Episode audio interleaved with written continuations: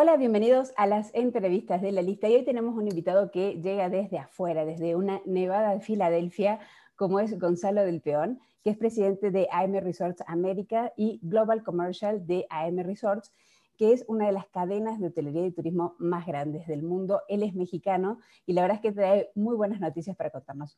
Hola Gonzalo, ¿cómo estás? Hola Bárbara, muy bien, muchísimas gracias. Gracias por invitarme. Bueno, Gonzalo, yo recuerdo que en la anterior epidemia, que fue mucho más chica que esta, sin duda, la H1N1, ustedes desde AM Resorts fueron pioneros en lanzar el plan de que si uno se contagiaba en la estadía de sus vacaciones en México, tenía vacaciones gratis. Y ahora la situación, que es mucho más global, que es mucho más intensa, que es mucho más profunda y más larga en el tiempo, han vuelto a innovar con un plan que se llama Clean Complete Verification. Cuéntame un poco de qué se trata y qué están ofreciendo ahora a sus clientes. Sí, claro, Bárbara, muchas gracias. Eh, bueno, efectivamente eh, son dos circunstancias eh, muy diferentes. En, el momento en el que se dio la, influenza en México en el 2008, sí tuvimos una, una reacción tomando un poco de riesgo, pero una, una vez que evaluamos, pues realmente las repercusiones de, de, este tipo de, infecciones, no era una enfermedad mortal, no era tan contagiosa. Y, tenía, tenía un método de, recuperación, ¿no? Correcto. Y, al final nosotros mismos estábamos viendo que no estaba pasando nada en los destinos turísticos y, tomamos ese reto de, de, promoverlo con, con, cierta ironía que, que, si te pasaba, si te daba una infección de influenza en uno de tus hoteles, eh, tendrías vacaciones eh, incluso de, para 10 años a, a futuro, ¿no? Eh, y, la verdad es que, pues digo, se habló mucho del tema. Eh, recuerdo que en un principio tampoco fue un tema muy bien visto por las autoridades, ¿no? Pensando en México, en, en, que a lo mejor eh, pues podía provocar que la gente no lo tomara en serio, lo cual tampoco era la intención, pero en realidad veíamos que, que había una sobrereacción de, de sobre todo... cierre absoluto. En la forma de, actuar, ¿no? y sobre todo también eh, como a veces sucede, en la noticia se, transmite muy alarmista y, pues frenó en gran medida eh, los viajes turísticos. Eh, nada comparado a lo que hemos vivido, obviamente. Y, me quedé con la duda porque ya ha pasado 10 años. ¿Cuánta gente tuvieron que pagar las vacaciones por 10 años? Ninguna. No. No, ninguna persona. La verdad es que, este, digo, yo creo que fue algo que se difundió mucho. Eh, tampoco necesariamente estaba enfocada a, generar más ventas, simplemente a, recuperar confianza, ¿no? Y, es un poco lo que hemos tratado de hacer ahora, tomando muy en serio eh, el, digo, evidentemente la, situación y, respetando mucho las, los protocolos que se han impuesto a nivel gobierno, pero eh, efectivamente lo primero que nos dimos cuenta es que efectivamente esto era un tema muy serio, eh, desafortunadamente, pues ha habido muchas pérdidas humanas y, pues eh, evidentemente no pensábamos eh, en hacer algo similar ni nada parecido, pero lo primero que creo que en la industria en general y, sobre todo en las grandes cadenas empezamos a buscar, a trabajar desde pues, prácticamente desde abril del año pasado en, cambiar un protocolo de operación y tratar de de reabrir en algún momento con, con, eh, con, unas medidas de seguridad que evitaran cualquier contagio. Eh, esto implicaba, pues, desde luego, primero que nada, con nuestros mismos colaboradores, ¿no? Eh, nosotros empezamos y seguimos haciendo pruebas de COVID a, a, nuestros empleados cada 15 días.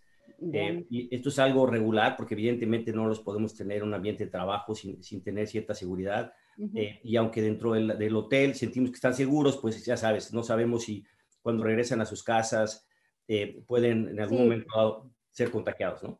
Entonces es muy difícil controlarlo. Eh, y, la verdad es que esto ha, funcionado. Y de ahí, bueno, eh, surgieron diferentes protocolos. muchos se crearon en paralelo porque nosotros teníamos que crear nuestro propio protocolo cuando en realidad había organizaciones como WTTC que trataron de definir algún protocolo, pero era muy difícil forzar procedimientos operativos a nivel muy global, ¿no? A nivel... o homologarlos para todo el planeta, tal cual. Así es. Entonces lo que hicieron, que, creo que tenía mucha validez, eh, pues en realidad este, ha sido el Safe Travels, es un sello donde realmente hay un compromiso de seguir un protocolo de seguridad e higiene. Y hay un checklist, ¿no? Muy claro. Hay un checklist bastante más, más general, ¿no? Eh, nosotros en su momento lo primero que vimos que necesitábamos una certificación externa, pero de alguien que realmente se dedique a, a una auditoría de higiene, ¿no? Hay una compañía internacional que es de hecho inglesa que se llama Crystal, Crystal Standards, y esta compañía eh, regularmente ha venido en el Caribe, en México, bueno, en, general a nivel mundial, pero en la zona ha hecho auditorías e inspecciones, sobre todo de higiene de alimentos, ¿no? Eh, y, también dan un certificado.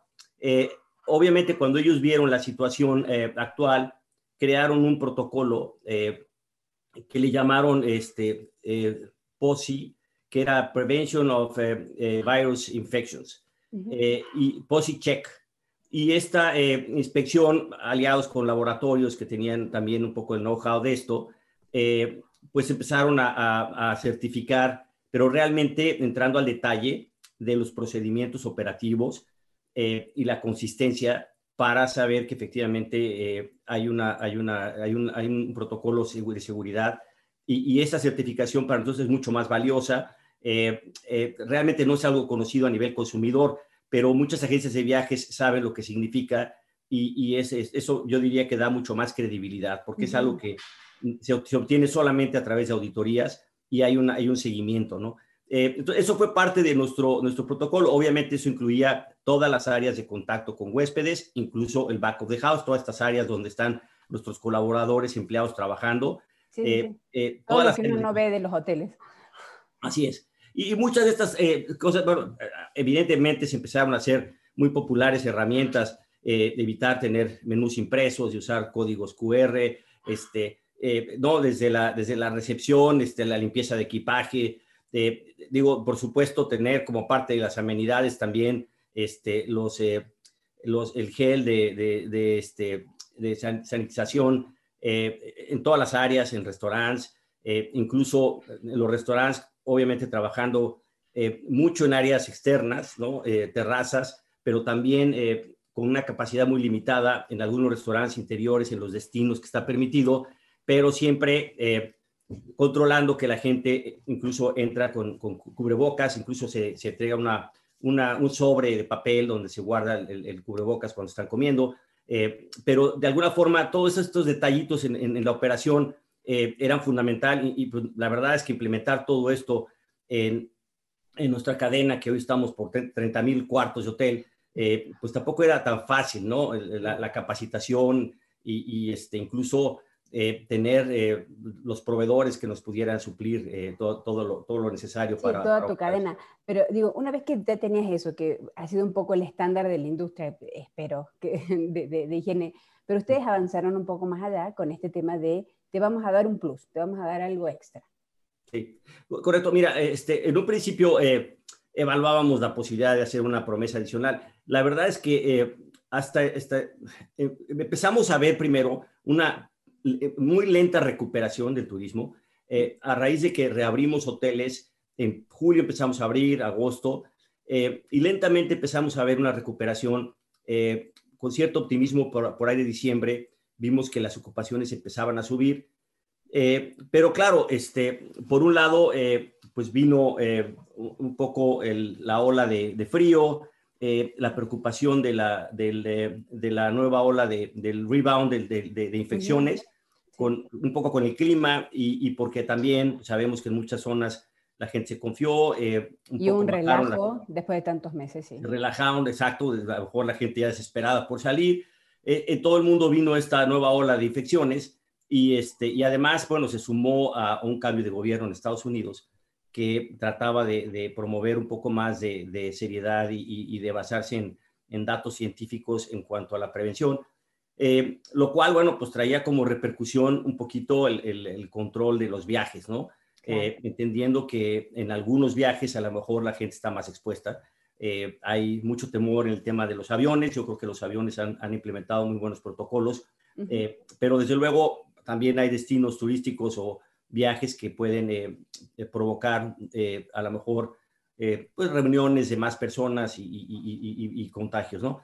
Por eso, en general, los, gobiernos han tratado de evitar que la gente viaje mucho, o al menos han dicho no viajes que no sean este, esenciales. Exacto. lo cual, pues, pues nos, evidentemente nos afecta muchísimo a nuestra industria eh, y sabemos que al final eh, lo primero es la salud, pero con todos estos protocolos lo que hemos querido eh, promover es que especialmente en nuestro sector, destinos de playa, que la gente va a estar al aire libre, la gente realmente no, no tenemos por qué este, provocar, hemos bajado el límite de capacidad de ocupación incluso, y, y, manejado de esta forma, entendiendo que los hoteles tendrán ocupaciones bajas, pero que de alguna forma se reactiva y se puede seguir dando empleo y mantener una industria tan importante en la economía del país, ¿no? Y de cada uno de los destinos turísticos.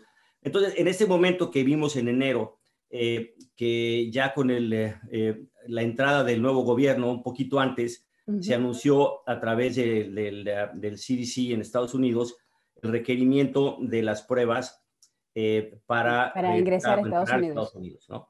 Eh, afortunadamente, nosotros empezamos a trabajar con la idea de pruebas eh, PCR, que como sabes son mucho más complicadas, caras, requieren que la prueba se lleve a un laboratorio. Y, se autorizaron las pruebas de antígenos, lo cual eh, es mucho más accesible, más, más, más fácil de, mantener, de, tener respuesta rápida. ¿no?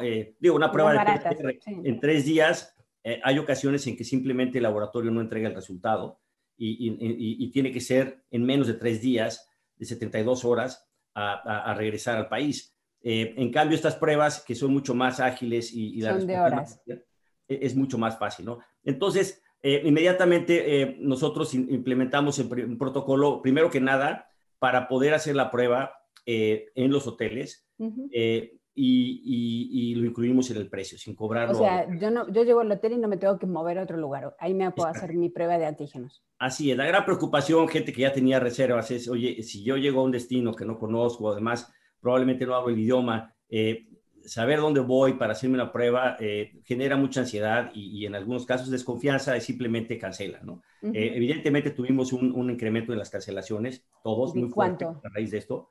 Pues mira, yo te puedo decir que si nosotros traíamos un promedio de cancelaciones que venía siendo alto todavía por el COVID, eh, nosotros las medimos, por ejemplo, cada semana, ¿no? Eh, y te puedo decir que si veníamos por el orden de cancelaciones de, de, este, 7, 8, eh, mira, teníamos, por ejemplo, es más, por aquí tengo una gráfica, a lo mejor te la puedo mostrar, pero el, el tema es que veníamos en enero alrededor de, eh, te estoy hablando de bookings, ¿no? Cada booking puede ser varios cuartos noche porque son estancias más de cinco, cinco noches promedio y a lo mejor traíamos en promedio entre cinco, máximo seis mil eh, diarias, cancelaciones diarias, ¿no? Lo cual, si comparas contra el año pasado, era como un 30% más, o sea, ¿no? Obviamente, además de las cancelaciones, traíamos nuevas reservas, pero con un nivel de nuevas reservas también más bajo por la situación, ¿no? Eh, en el 13, el 13 de enero, después del anuncio, llegamos de, de, 5 o 6 mil a 12 mil. Realmente se duplicó el número de cancelaciones. ¿no?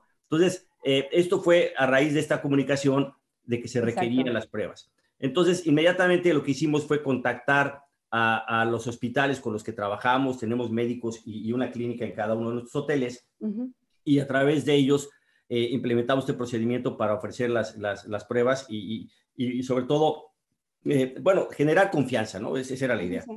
Pero, Entonces, tú lo puedes hacer antes de volar. O sea, si vuelas a la tarde, a la mañana te haces tu prueba de antígenos y ya te vas con el resultado.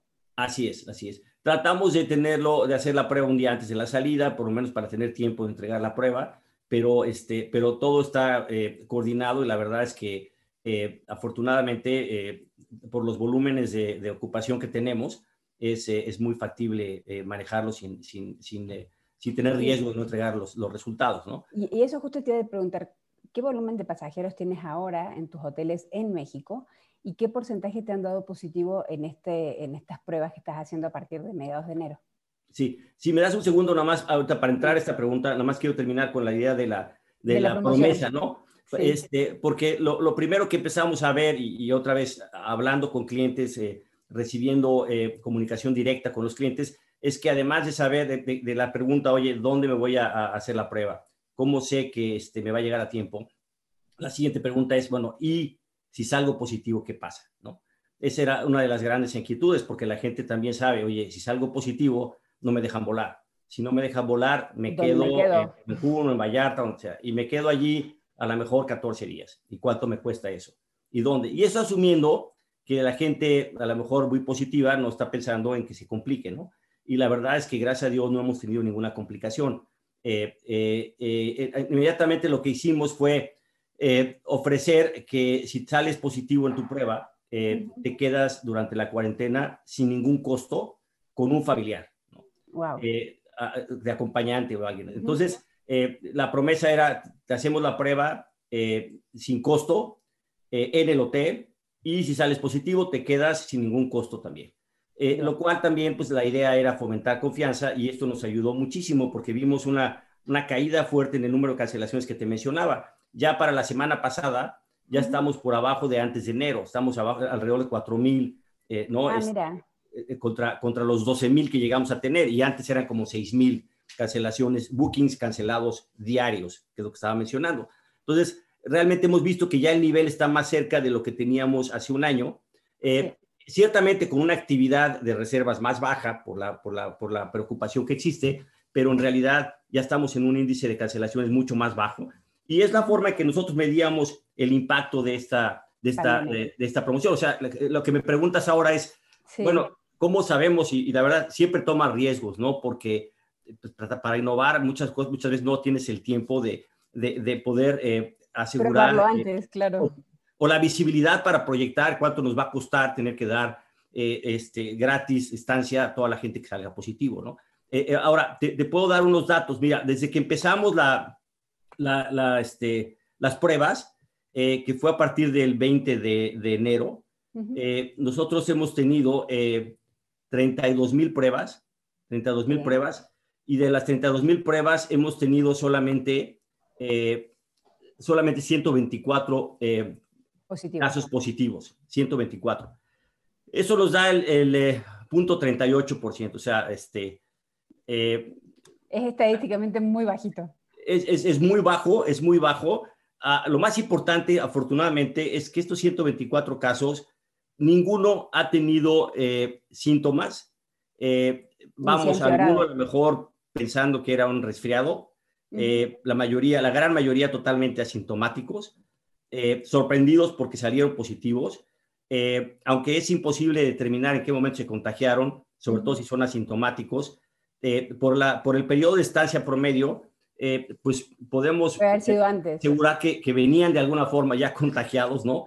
Y que no se habían, no se habían dado cuenta precisamente por esto, al, al entrar no se les hace prueba y, este, y evidentemente pues tenemos, les damos la estancia y, aparte me imagino que están aislados en una parte del hotel sin acceso a otros pasajeros y controlados por tus médicos. Correcto. O sea, aparte del protocolo es tener una sección, que eso ya lo habíamos hecho porque en alguna ocasión eh, sí tuvimos algún huésped que se empezó a sentir mal, aunque no le hiciéramos la prueba antes, y, inmediatamente mandamos un médico y, teníamos una sección aislada. Otra vez, con, ocupaciones más bajas, siempre puedes tener eh, una, una sección del hotel aislada y con un protocolo diferente, obviamente eh, hay un servicio a cuartos, pero la gente no puede entrar a hacer la habitación, se les deja ¿no? todas las toallas, este, sábanas, todo lo que necesiten afuera y la comida, pero no, no, no, no se les permite entrar, ¿no? Eh, todo esto ya este, son protocolos también probados que teníamos desde antes, pero de esta forma, pues lo hemos manejado, eh, yo pienso que, que, ha operado muy bien.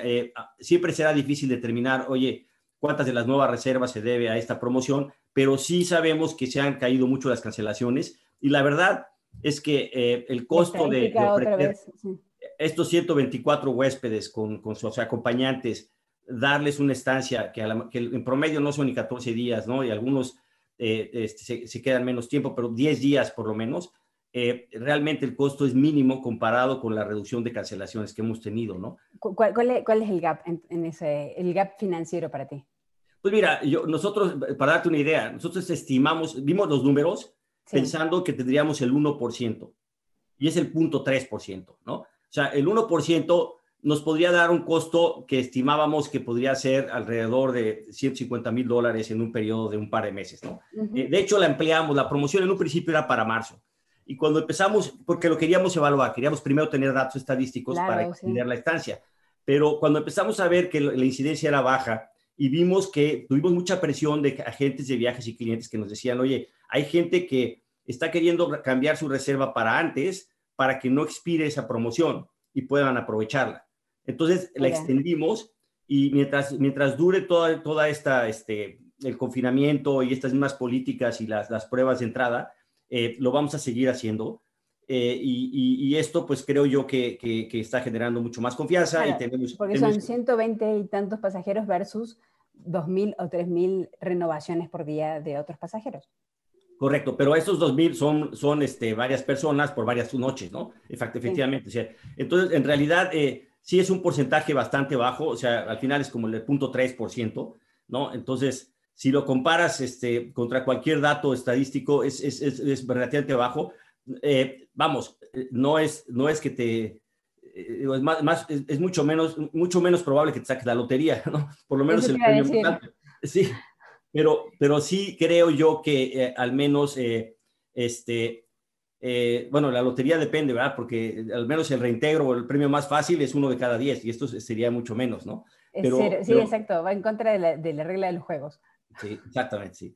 Entonces, claro, sí, sí, puede ser más probable que tengas COVID porque es una enfermedad muy contagiosa, eh, pero eh, de, cualquier forma, la, por estadística sigue siendo muy bajo y, además, eh, lo mejor de esto es que bajo este protocolo estamos muy tranquilos y los, clientes, los huéspedes se sienten muy seguros. Los comentarios que ves en redes sociales de gente que ha estado son súper positivos y la gente normalmente dice, me siento más seguro en mi vacación en un hotel al aire libre que eh, en, la, en la ciudad donde vivo. Encerrado porque está nevando, tal cual. o encerrado, o salen al súper, o salen a algo, ¿no? Y, a lo mejor ahí es donde, donde, donde la gente se siente insegura. Y, la verdad es que eh, en ese aspecto, bueno, lo que estamos esperando eh, es no, este, no creemos que con esta política se recupere todo, simplemente que sea una, una, situación para, para, mantenernos y sobrevivir y mantener el trabajo a la, a la, gente durante el periodo en el, que, en el que recuperamos el turismo por la vía de la inmunidad y por las vacunas, ¿no? y, recuerdo, y recuerdo que en aquel momento la, la promoción de la H1N1 se las empezaron a replicar a otros hoteleros, supongo que esta promoción también, si ven que el riesgo es tan bajo. Sí, ya, ya vimos algunas, aunque, mira, eh, nosotros, eh, yo, yo participo en, en, la, en, la, acción de cadenas de hoteles, ¿no? Y, y este, eh, eh, ahí tenemos un comité pequeño porque tengo una función como de vicepresidente y, en este comité hemos hablado de este tema. Nosotros no hemos querido necesariamente que esto sea una promoción exclusiva porque creemos que mientras más cadenas lo, ofrezcan, eh, los destinos... Todo el sector se beneficia. Así es. Y al final es más como destino turístico. La gente dice, oye, voy a Cancún, muchos hoteles tienen este tipo de, promociones y, protocolos que, que dan seguridad eh, pero bueno, algunas cadenas no, no, tratamos de promover para que más, más cadenas lo hicieran. Algunas eh, ya lo adaptaron, eh, otras tienen un protocolo un poco diferente, porque incluso ya también es cierto que venían trabajando en algo y lo empezaron a comunicar y tampoco lo querían cambiar, ¿no? Entonces es difícil también alinear a todo mundo, pero yo creo que... pues que es, una buena idea. ¿Perdón? Que es una buena idea. Pues mira, este, Gracias. Yo, yo creo que al menos hemos logrado convencer a mucha gente de que, de que el riesgo es menor y, la gente que quiere salir y quiere ir de vacaciones eh, se siente tranquila, ¿no? Y así lo vemos en sus comentarios. Y creo que esto también tiene que ver un poco con el peso que tiene el turismo de Norteamérica para AMI Resorts y el peso que tiene el turismo norteamericano, que es el número uno en nuestro país, gracias a AMI Resorts para la gente que no conoce mucho de qué, tamaño es esta cadena y que también pertenece a un grupo más grande que es Apple Leisure eh, eh, Group, me encantaría que contaras qué porcentaje de los turistas que llegan a México lo hacen a través de tu empresa. Bueno, mira, eh, buen punto. Lo, que sí es importante es aclarar precisamente el, grupo y lo que abarca, ¿no? Porque en realidad son negocios que tienen una relación entre sí, pero que también son diferentes. Eh, como mencionas, eh, nuestra compañía hotelera, eh, de hecho estamos cumpliendo 20 años este, para este año, pues surgió como una idea de diversificar a un grupo turístico que, tenía ya muchos años en el mercado, lleva más de 50 años, que es Apple Vacations, un gran tour operador, y ha sido el principal tour operador para México durante muchos años. y, y, parte de esto, la idea era, bueno, tenemos una parte hotelera, pero en su momento eh, nuestra división hotelera, pues nunca era muy chiquita, era pequeña y nunca buscamos depender eh, de, de, Apple Vacations solamente. siempre buscamos más clientes, no nada más de otras partes del mundo, también del mercado americano por la importancia que tiene. Y, y al mismo tiempo, Apple Vacations siempre ha buscado eh, tener alianzas con muchas cadenas hoteleras que son competidores nuestros. Entonces, son negocios paralelos que nos apoyamos, pero que cada quien tiene su propio eh, objetivo, son unidades de negocios separadas, ¿no? Eh, este grupo de, de operador, a través de los años, la compañía se hizo más institucional, ahora somos parte de grupos de fondos privados de inversión y, y, que ya tenemos años en esto, y hemos ido adquiriendo otros operadores, ¿no? Ha habido muchas fusiones, adquisiciones que nuestro grupo ha hecho. Entonces, con este eh, eh, volumen de, reservas, evidentemente nuestras empresas hermanas de turoperadores, eh, pues son por mucho la, compañía que más viajeros americanos lleva a México, ¿no? evidentemente no todos se hospedan con nosotros. Sí, no, no, pero, se mueven. Es, uno de cada, ¿cuántos de 10? Para hacer un promedio. Mira, por ejemplo, a, nivel Cancún, o sea, si, si, debería estar recibiendo 4 o 5 millones de, de pasajeros americanos, eh, uno y medio lo reciben de, de, nuestros turoperadores, ¿no? O sea, que es un porcentaje muy alto. Ahora, eh, la parte hotelera está mucho más fragmentada, ¿no? O sea, turoperadores del tamaño de nuestro grupo son muy pocos en Estados Unidos. Pero eh, hoteles hay muchísimos. Así es, sobre todo los que toman riesgo en aviones, ¿no? De, de chartear, de bloquear, de tener aviones programados para viajar a un destino, cosa que no es la única forma, el único modelo de, nuestras empresas turoperadores. También operan normalmente en vuelos regulares de cualquier línea aérea. Pero ese modelo, es, ese, ese, ese, ese, sector es muy pequeño, eh, hay, realmente pocos competidores y como mencioné antes, eh, cada vez menos porque se han ido consolidando. Eh, en cambio, la industria hotelera pues sigue estando muy fragmentada. digo, obviamente el hotel puede ser un hotel de 10 cuartos, puede ser en cualquier ciudad y pueblo de todo el país y, y este, y, pues obviamente en, número de cuartos hay, hay muchísimos simplemente el destino más grande en México, Cancún Riviera Maya, tiene ya eh, 100 mil cuartos, eh, por mucho el destino turístico más grande del Caribe. Eh, y nosotros somos el más grande, tenemos 20 hoteles eh, y con estos 20 hoteles tenemos 7.500 cuartos. este, tenemos algunos en construcción, por cierto, vamos a abrir dos próximamente este mismo año, dos nuevos hoteles, a pesar del entorno, porque ya son hoteles que venían también en, en su etapa de desarrollo. y y, bueno, al final 22 hoteles, de todas formas la proporción en número de cuartos, si hablas de 7.500 cuartos, de 100.000 cuartos, eh, realmente es una proporción relativamente pequeña y con eso somos líderes en ese destino, que es el destino más importante turístico. ¿Y son, son líderes con qué porcentaje del market share, eh, Gonzalo? Bueno, si lo ves en términos de los cuartos eh, ocupados, no, son, digo, 7.500 de 100.000, ¿no? O sea, estamos hablando de, de, de realmente del 7.5%. O sea, no es, este, no, no, no es un porcentaje alto. Ahora, si lo ves en cuanto al share de, de, penetración, nosotros normalmente, precisamente por la fragmentado y grande del destino. ¿Cómo lo miden? Claro. No, pues definimos quién es un, nuestro grupo de hoteles competidores, ¿no? El competitive set.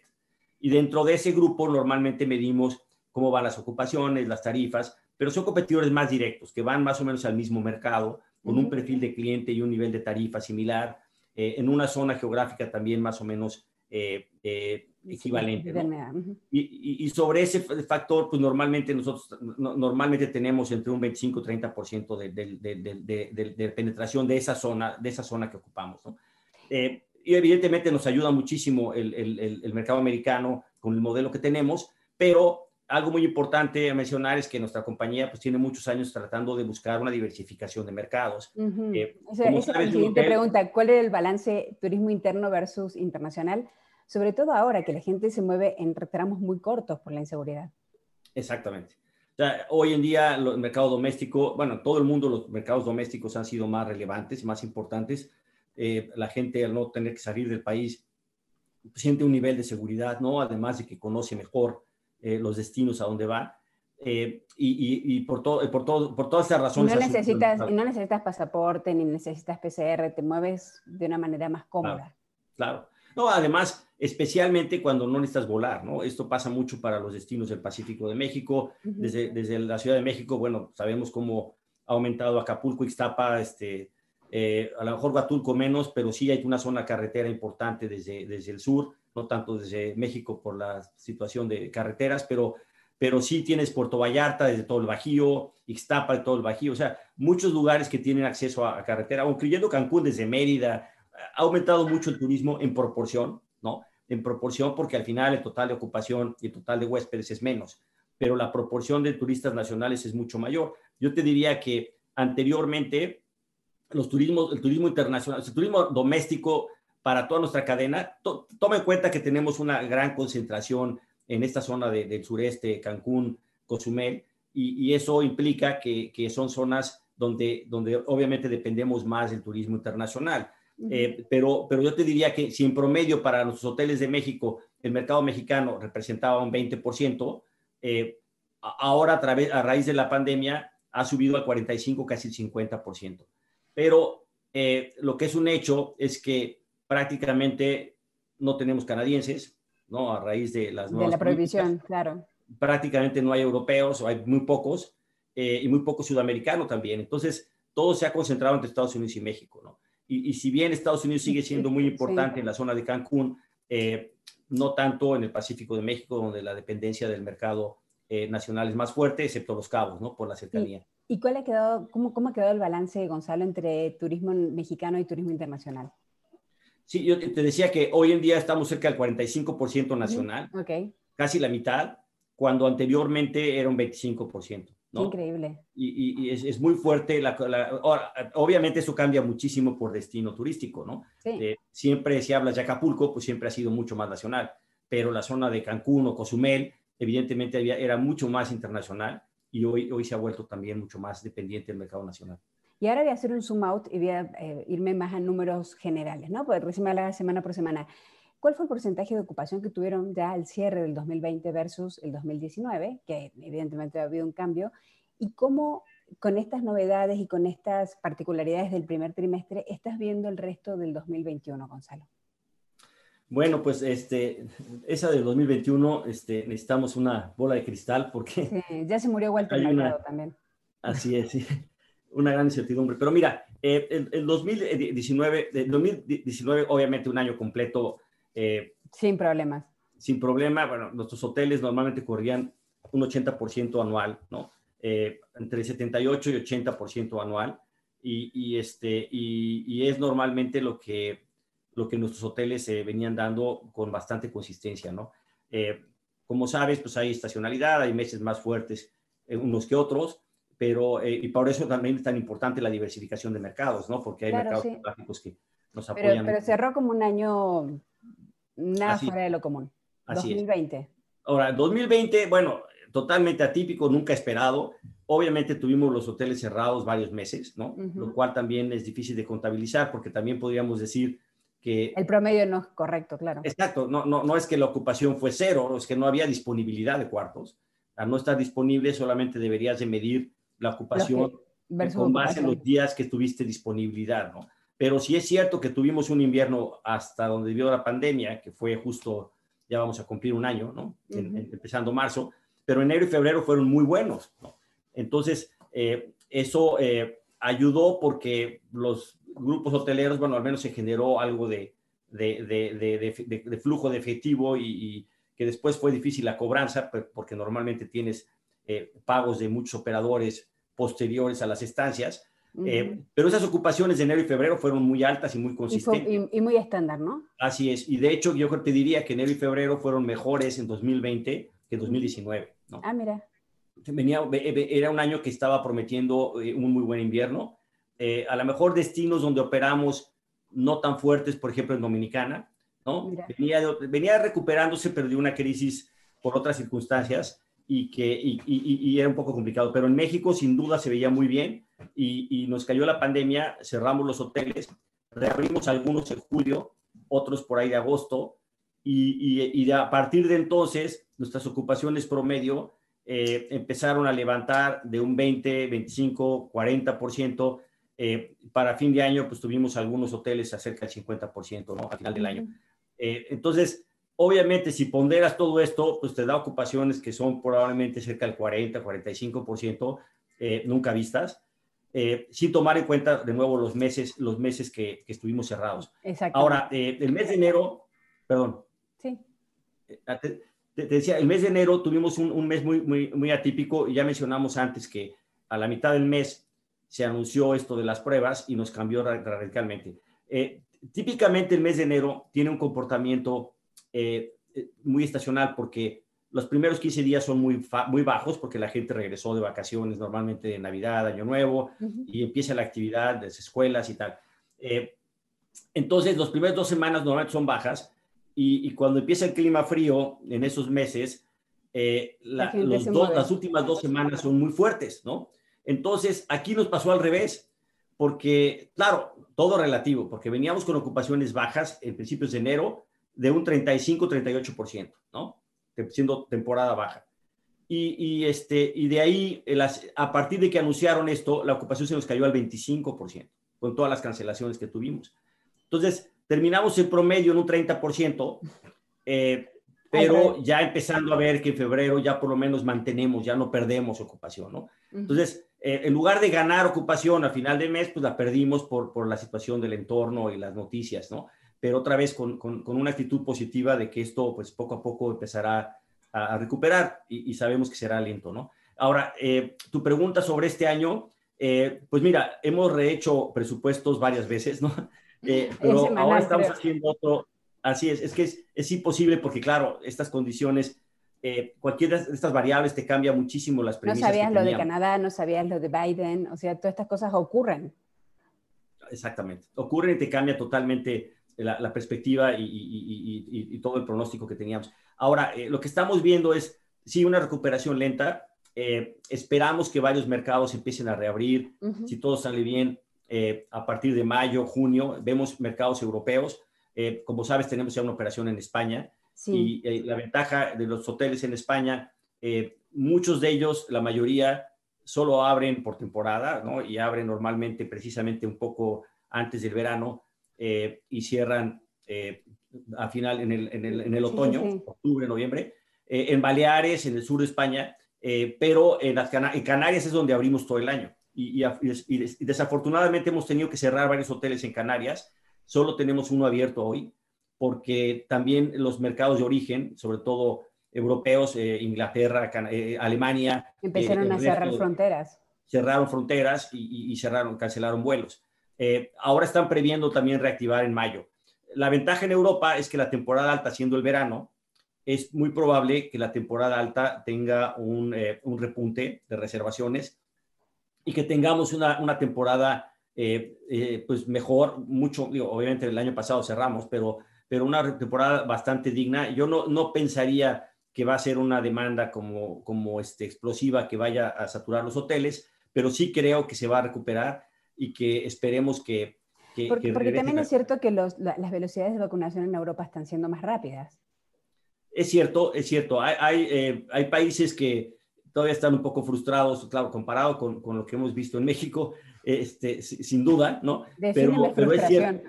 Sí, sí, Totalmente. Pero, pero es cierto que, que, que, esperamos que para mayo, ¿no? Ayer, por cierto, hubo una declaración de Boris Johnson y hablando de un programa de cinco etapas para, para, para empezar a, reabrir la economía y dentro de ello mencionaba los viajes para, para fines de mayo, ¿no? Eh, si todo se da bien, obviamente todo esto también puede cambiar. Bueno, entonces, obviamente la ventaja ya es que la temporada alta es el verano y justamente estaremos esperando, eh, eh, esperando que estemos listos para esa temporada. Aquí la temporada alta era el invierno, nos pegó una estación muy complicada.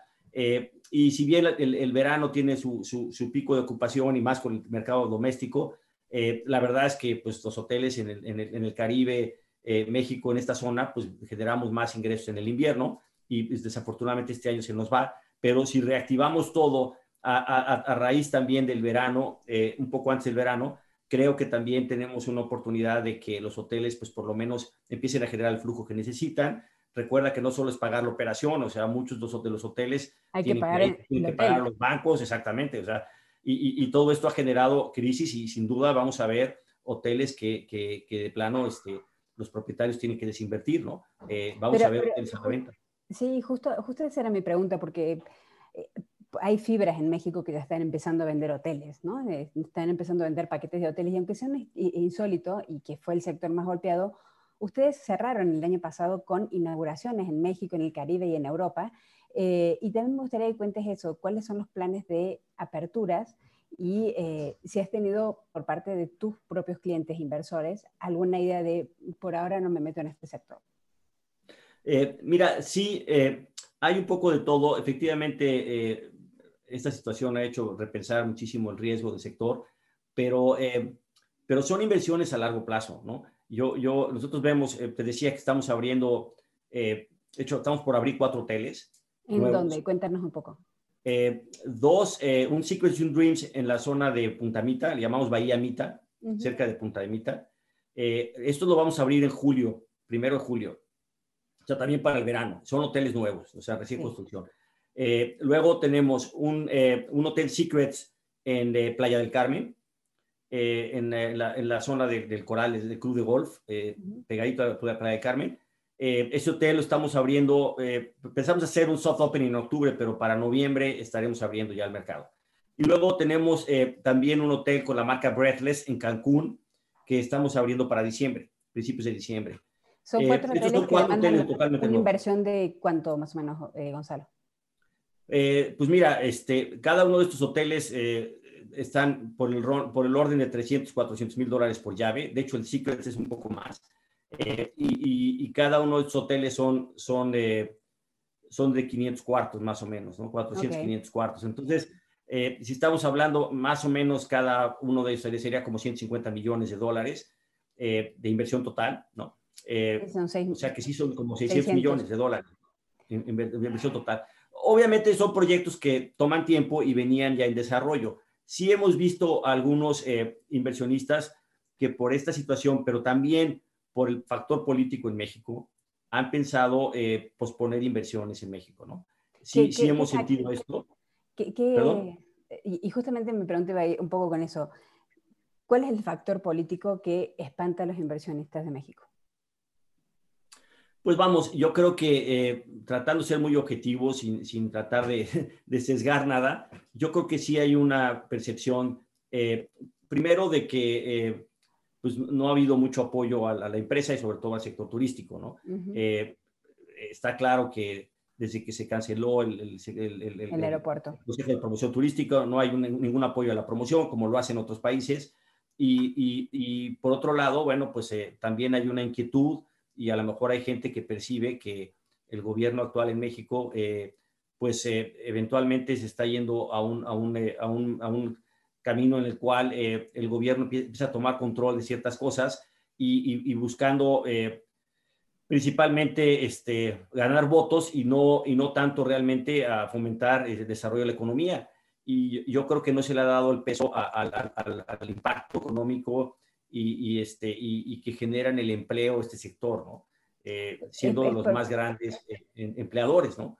Y además de que emplea tanto, mucho más a mujeres, a, personas este, de menores edades, jóvenes que, que, tienen potencial de crecimiento. Eh, y, y, bueno, yo creo que viendo esta situación, eh, hay, gente que piensa que los retornos serán más complicados. Incluso eh, te puedo confesar que hay algunos inversionistas que han tenido proyectos con nosotros, varios proyectos, porque afortunadamente han visto que han sido exitosos y están reinvirtiendo proyectos con nosotros, nos han preguntado sobre la posibilidad de invertir eh, en, algún hotel fuera de México, eh, en otro país, eh, pensando en diversificarse, en no tener demasiado riesgo por la inseguridad que está este, generándose a la inversión privada en México, especialmente en este sector. ¿no? Y, me voy con una pregunta muy, muy, muy especial, porque tú eres una persona que lleva décadas dentro, de, aunque eres muy joven, pero llevas décadas en el negocio del turismo y has trabajado en cadenas nacionales, ahora estás en una cadena internacional, ahora ves prácticamente el mundo entero en cuanto a turismo y en cuanto a flujos. A pesar de que aún no sabemos, desafortunadamente, cuándo llega la nueva normalidad, ¿crees que seguirá siendo buen negocio el turismo? Sí, sin duda. Yo tengo mucha fe en que el turismo... Ahora, hay que tratar de, separar algo. Creo que está bastante hablado el que eh, probablemente el turismo de negocios, sobre todo los hoteles de ciudades, eh, van a tener un impacto de, mayor plazo, ¿no? Yo creo que eh, este tipo de, medios que estamos usando hoy este, están resolviendo mucha necesidad de viajes, ¿no? Y, la verdad es que eh, yo creo que va a haber una reducción en general y, la capacidad probablemente instalada para hoteles de ciudad por mucho tiempo, no, no, no creo que se vaya a saturar y que, y que se requiera más inversión. Yo creo que va a tardar en absorberse. después tienes otro tipo de, de sector turístico que a lo mejor regresa, pero tardará un poco más, como los cruceros, por ejemplo. Claro. Y que se mueven volúmenes impresionantes, ¿no? Eh, yo creo que dentro de todos los sectores estamos en el, en el, eh, en el menos afectado, aunque la afectación ha sido grave, ¿no? Pero a lo mejor es que eh, también más rápido se recupera. Exactamente. Yo creo que esperamos que sea el más rápido. los fundamentales de este sector están ahí. La gente quiere salir, quiere viajar, quiere una vacación de playa con su familia, con amigos, quiere irse en un aniversario, a celebrar. Eh, eso está ahí, la gente quiere viajar. Eh, obviamente en el momento que sea factible y que sea seguro, eh, la gente volverá a viajar. Obviamente habrá conceptos más exitosos, hay que innovar, hay que estar al día y, esto ha evolucionado muchísimo, ¿no? cuando nosotros empezamos esta compañía, nadie se imaginaba que podía haber un hotel todo incluido de lujo, ¿no? y, y no, no era muy creíble. Hoy la verdad es que es un sector que ha crecido mucho y que vemos cada vez más incluso cadenas internacionales que no creían en el sector, que ahora se están metiendo a competirnos, ¿no? Eh, yo creo que eso pone mucha presión a, todos los competidores y, evidentemente habrá, habrá ganadores y habrá otros que no tanto, ¿no?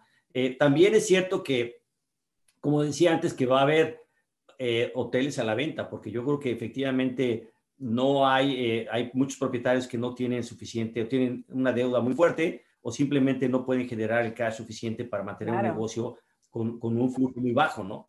Eh, entonces, eh, vamos a empezar a ver muchas eh, adquisiciones, compras, muchos cambios, pero sin duda yo creo que este sector va a recuperarse y va a seguir creciendo. Yo no tengo la menor duda. Nosotros seguimos en un proceso de, de promover inversiones y proyectos y tenemos un pipeline de hoteles a mayor plazo, ¿no? Entonces, sin duda vemos, vemos el crecimiento del sector a futuro eh, y, evidentemente algunas cosas van a cambiar y, van, a, eh, van a ser estructurales, o sea, va, a haber cambios a futuro importantes, pero yo creo que eh, la necesidad está ahí y, afortunadamente seguiremos en, en, esto, ¿no?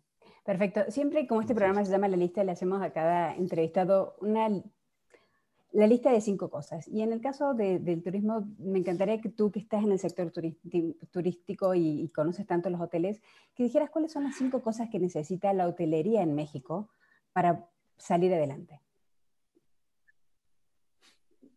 Pues mira, eh, el primer tema es que, este, ya lo mencionábamos antes, yo creo que eh, el turismo ha sido eh, un, gran negocio, muy noble sin nunca haber previsto una situación como esta, yo creo que ha funcionado a pesar de que no siempre ha habido una política consistente de apoyo al turismo por parte de los gobiernos. Yo creo que el sector privado, la misma.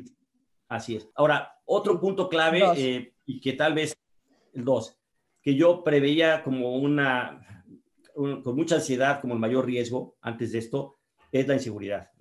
Si, si, la inseguridad en el país eh, no se puede controlar, eh, evidentemente tiene una, una correlación directa con, la, preocupación y la caída de, de, turismo, ¿no? Tres, eh, pues mira, es, es, parte de la promoción, pero no necesariamente. Eh, al final, si no tenemos buenas alianzas para desarrollar la capacidad aérea, la infraestructura para esto, también será un tema, un tema muy complicado, ¿no? Cuatro. Este, cuatro, este, pues mira, eh, yo creo que eh, hay, una, hay una parte de, yo diría, de la, de la coordinación eh, entre la industria para que también, digo, hace un rato lo hablamos, ¿no? Así como homologar ciertas, ciertos protocolos, yo creo que se necesita también en la industria un poquito más de unidad y, y, esto tendría que ser también, yo pienso, en coordinación con el gobierno, ¿no? No puede ser nada más la iniciativa privada. Y la última, la quinta. La quinta, este, pues yo creo que eh, yo diría que necesitamos eh, líderes también, empresas líderes. Yo creo que eh, es una empresa, una industria que tiene mucho potencial, pero tiene que desarrollar gente desde abajo. espero que siga siendo una industria que atraiga talento. Joven, claro. Necesitamos en, en México tener gente preparada que venga a hacer cosas nuevas Perfecto. Bueno, muchísimas gracias Gonzalo por este espacio, por este tiempo que se extendió un poco más, perdón por el, con lo que habíamos pautado en un principio, pero muchísimas gracias y felicitaciones por estas inversiones aún y todo dentro de la pandemia. Muchísimas gracias, Bárbara, encantado. Y a ustedes gracias por acompañarnos nuevamente con las entrevistas de la lista. Muchas gracias.